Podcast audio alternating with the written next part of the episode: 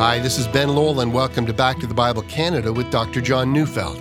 We continue our series today, Jesus Goes Global Beyond Jerusalem, with a message entitled Grace to the Marginalized. So turning your Bibles to Acts chapter 8, verses 26 to 40, as we join Dr. Neufeld now.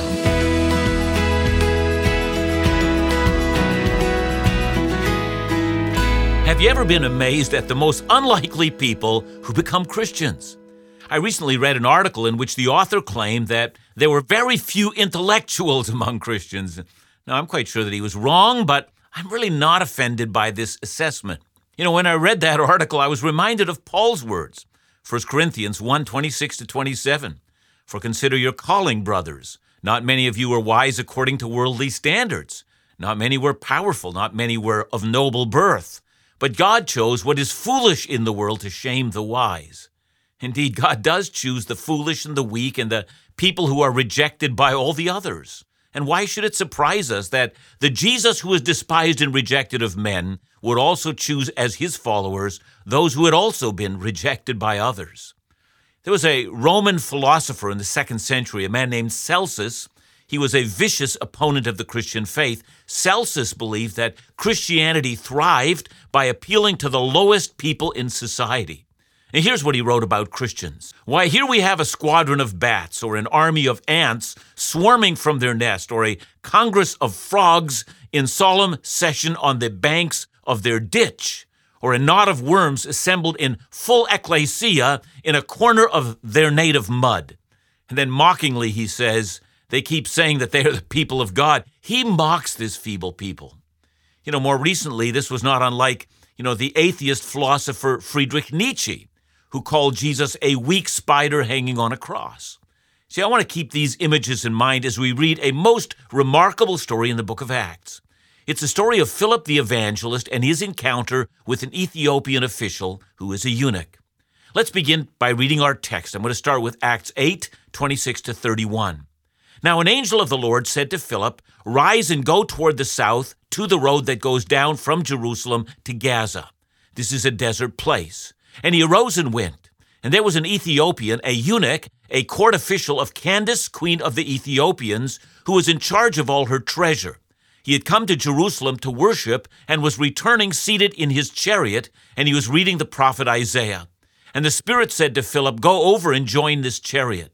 So Philip ran to him and heard him reading Isaiah the prophet and asked, Do you understand what you're reading? And he said, How can I unless someone guides me? And he invited Philip to come and sit with him. The road that traveled from Jerusalem to Gaza went south to Hebron and then turned west to Gaza. Luke adds a note in which he says this is a desert place. You know, from what I understand, this was a road that was fairly deserted.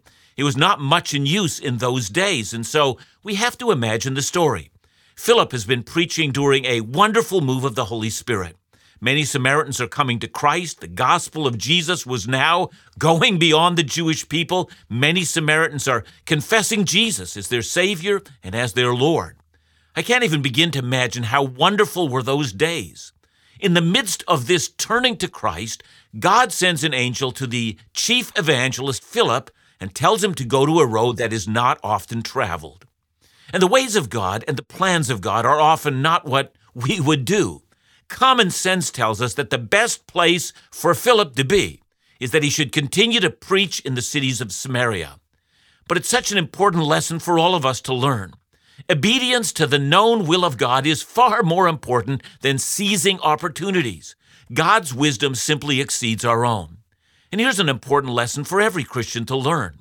When God calls, just make up your mind and say that it's going to be yes. Don't argue with God. Don't tell him that there are greater possibilities somewhere else. Just obey. No one ever said yes to God and then was disappointed with the outcome. But the world is full of people who live with regret after they have said no to God. Act says Philip rose and went, no hesitation, just obedience. Now the scene changes. Our text says there was an Ethiopian, and then Luke adds he was a eunuch. You know, there's some scholars who argue that the Greek word here translated as eunuch, that term does not necessarily mean that he was an emasculated man. They argue that the term could be used for government officials in that day. Of course, it would also be a term that was used for men who were charged with keeping a harem, for instance, and in those cases, they were all castrated males. So, which one was he? Well, Luke tells us that this man was a court official of Candace. Now, Candace was not a name, it was rather a title. I mean, think of it like Pharaoh or Caesar, or for that matter, king, but Candace is not a king, rather a queen. Candace was either the queen mother or the queen who ruled in the place of a son. The Ethiopians, for a very long time, were always ruled by queens, and so this man was a court official in that court. And so it seems most likely that he was a eunuch in the way that we think of a eunuch, a castrated male. And over time, his duties had increased, and in the course of time, he was given charge of the treasury. Now, another word of clarification. In that time of the New Testament, Ethiopia was not the country that we today call Ethiopia. Instead, it was the same country that in the Old Testament was called a nation of Cush. Now, that's one of the reasons, for instance, when one does a history of the emergence of Christianity in the contemporary nation of Ethiopia, one can't trace Christianity back to this man. Modern day Ethiopia is to the south of ancient Ethiopia.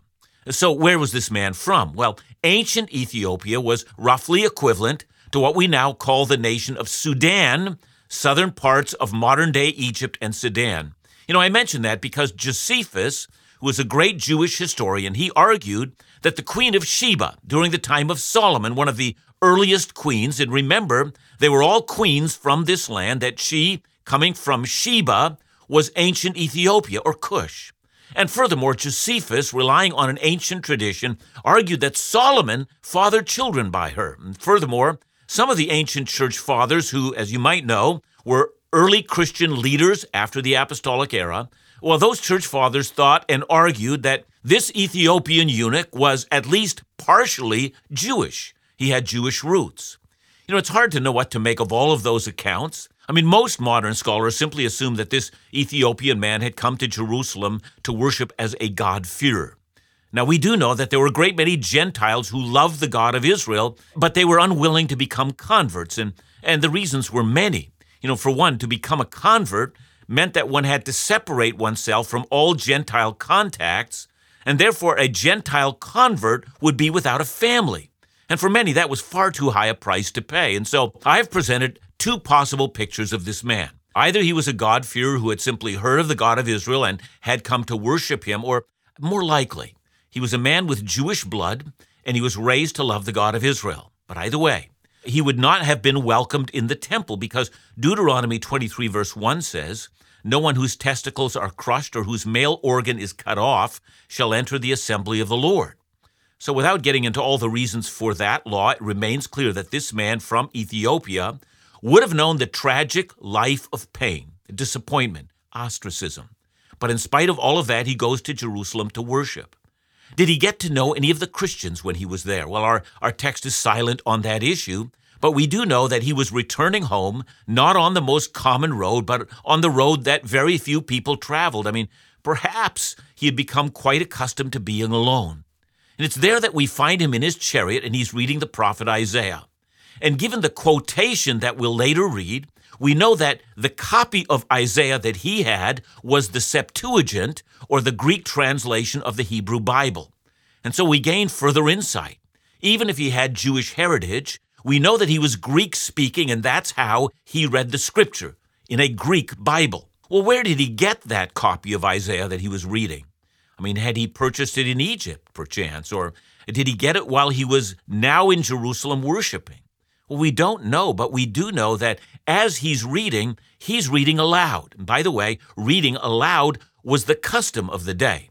Many taught that reading silently would not be an efficient way of learning or of memorizing a text. So people were commonly instructed in order to learn a text well, read aloud. And so as the chariot is moving along slowly, and as Philip can easily keep up to it, he sees this man reading aloud. He's reading the prophet Isaiah.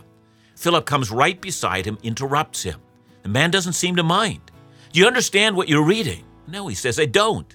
I need someone to explain. I need someone to guide me through this process. And just like that, the man invites Philip to join him in his chariot. Read along with me, he says, and, and guide me through the process. In an instant, Philip would have known why the angel directed him to this remote place. It's a lesson for all of us, isn't it? Obey God, find out what He does.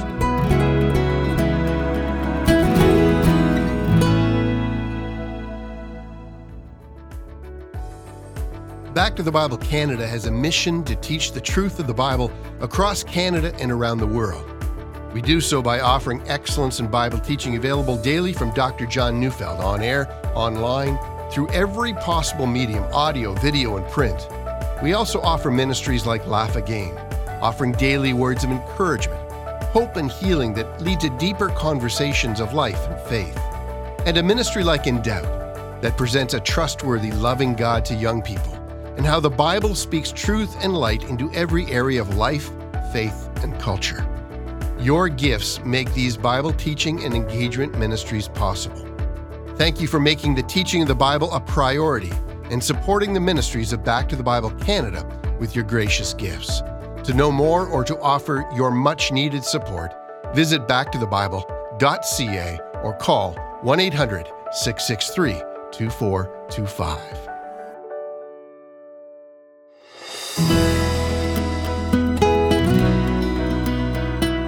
It is quite possible, as I've argued, that this Ethiopian was partially Jewish.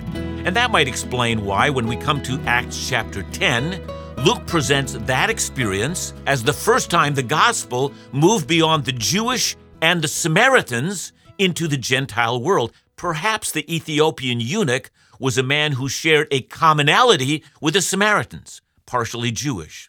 You see, the question I'm asking is simply this why does Luke the author of Acts even mentioned this one story. I think Luke is telling us that this is one of the many people groups who had split off from the Jewish people, but still had a hunger for the God of Abraham, Isaac, and Jacob. If I understand this man rightly, I would argue that there really is a lesson in this for the church today. If you want to expand the reach of the gospel, why not begin by reaching out to those people who were once connected to the church and to the gospel of Jesus, but have for any number of reasons fallen away.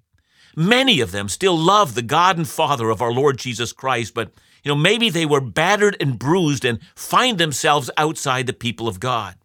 If you want to expand the kingdom, ask God who these people are and begin to reach out to them.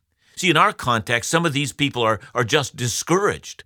Some have had a horrible experience with a local church.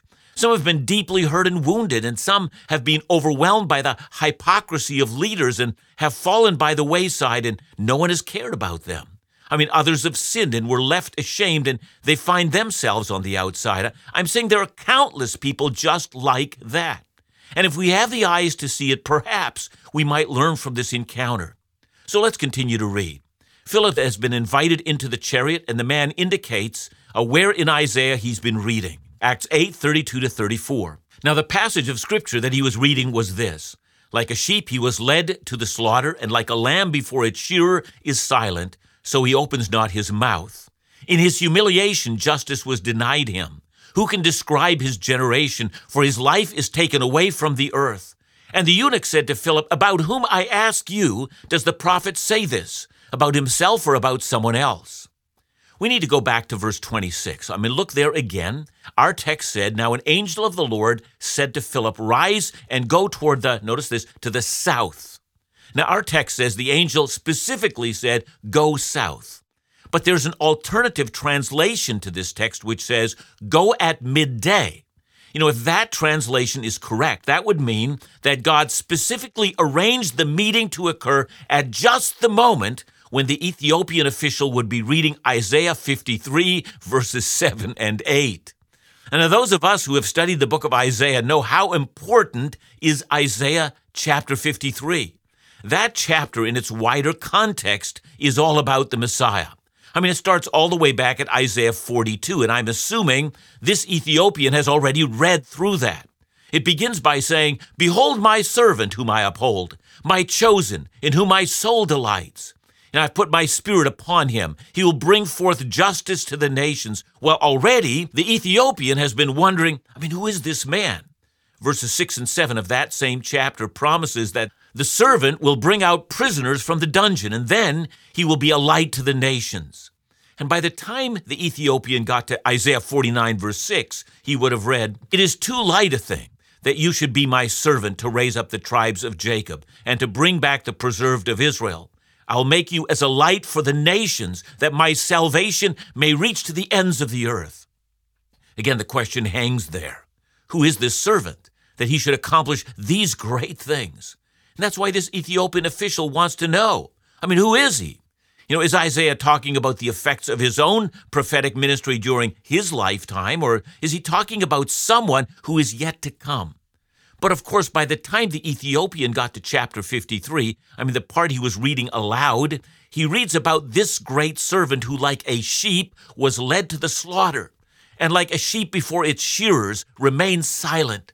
Justice is denied him. His life is taken from the earth. Who is the servant? What am I to understand? You see, Philip couldn't have come at a better moment. Just when the passage in Isaiah goes from teaching the glory of this servant, here he is horribly treated until he's put to death. There's something about God's timing, would you say? And so, no doubt, Philip would have introduced this man to Jesus. Matthew 26, 60 to 63 tells us of the trial of Jesus. One hostile false witness after another is brought forward. The slander mounts, and as each accusation echoes through the chambers of the Sanhedrin, there stands Jesus. Matthew says, He didn't say a word. The high priest then demanded, Have you nothing to say? But, says Matthew, Jesus just remained silent. He had come to Jerusalem to fulfill the prophecy of Isaiah. He, the Lord's servant, the one destined to rule the nations, was being deprived of justice, and he would soon be killed, and yet he did not open his mouth. No doubt Philip took him line for line. You know, verse 4 of Isaiah 53 says, He has borne our griefs, carried our sorrows. Verse 5 says, He was wounded for our transgression. And no doubt Philip would have explained how Jesus carried even this Ethiopian's sins as he hung on the cross.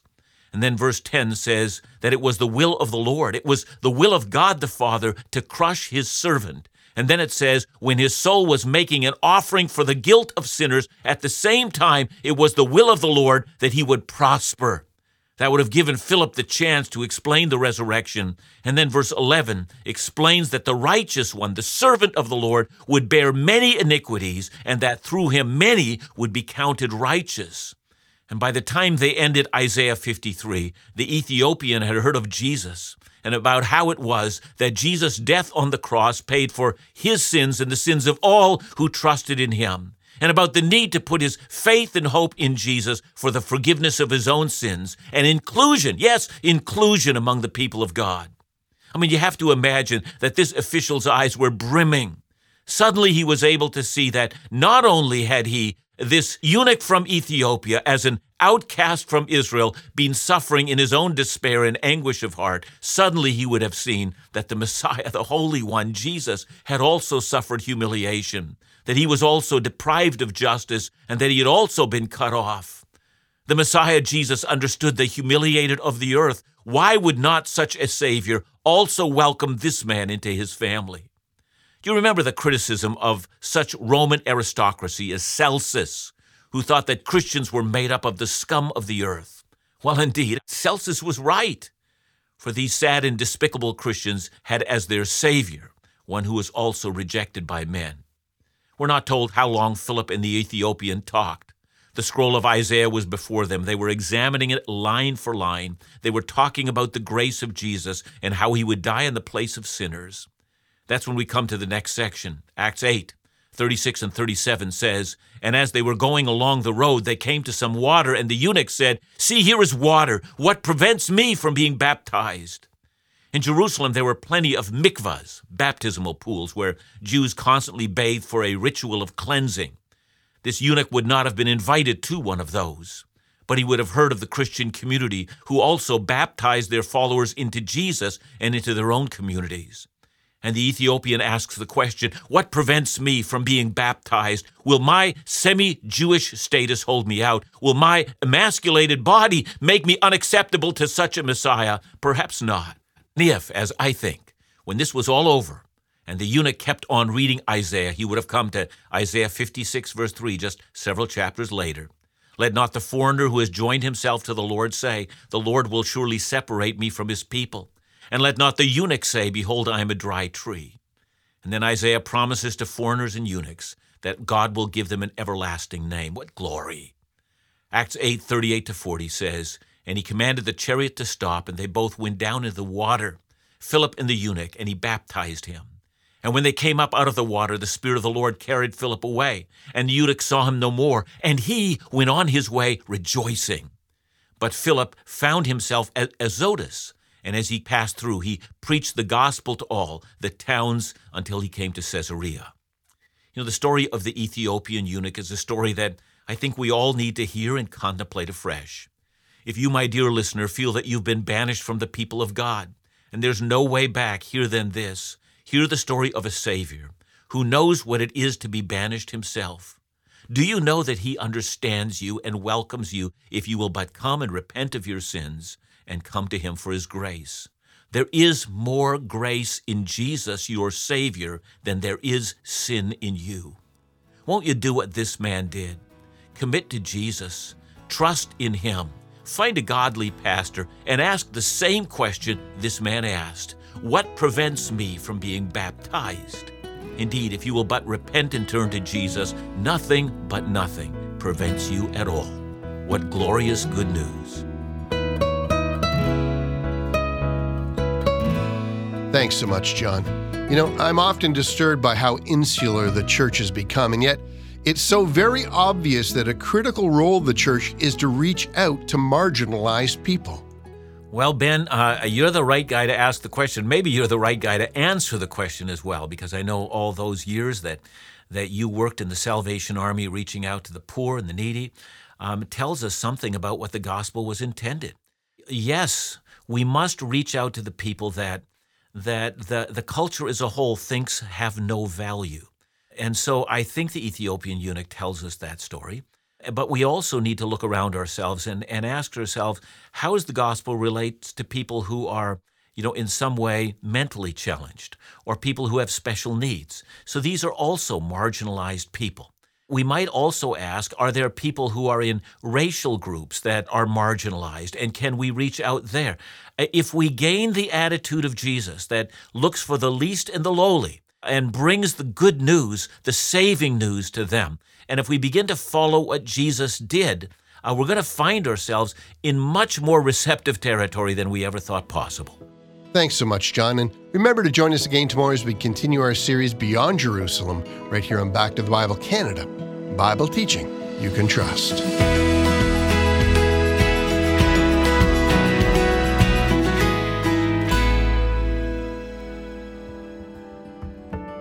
We want to thank you for your faithful prayers and generous gifts that help ensure that solid Bible teaching is available around the world. Because of your generosity, all of our international Bible teaching efforts and partnerships happen, including the distribution of Dr. John's new book, Making the Most of Your Salvation, being made available in 11 key languages distributed across India.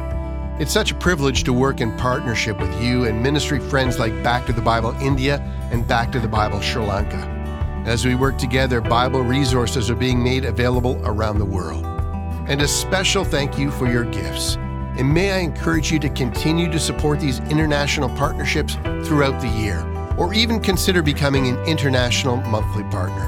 To learn more or to offer a gift in support of international ministries, visit backtothebible.ca or call us at 1 800 663 2425.